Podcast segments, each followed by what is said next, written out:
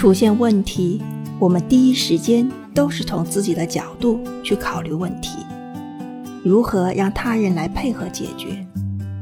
但很多事情未必只能站在自己的角度去解决问题，如果能多角度的也站在他人的立场来考虑，找到一个平衡点，能更快的处理和解决问题，这样也能让大家都比较满意。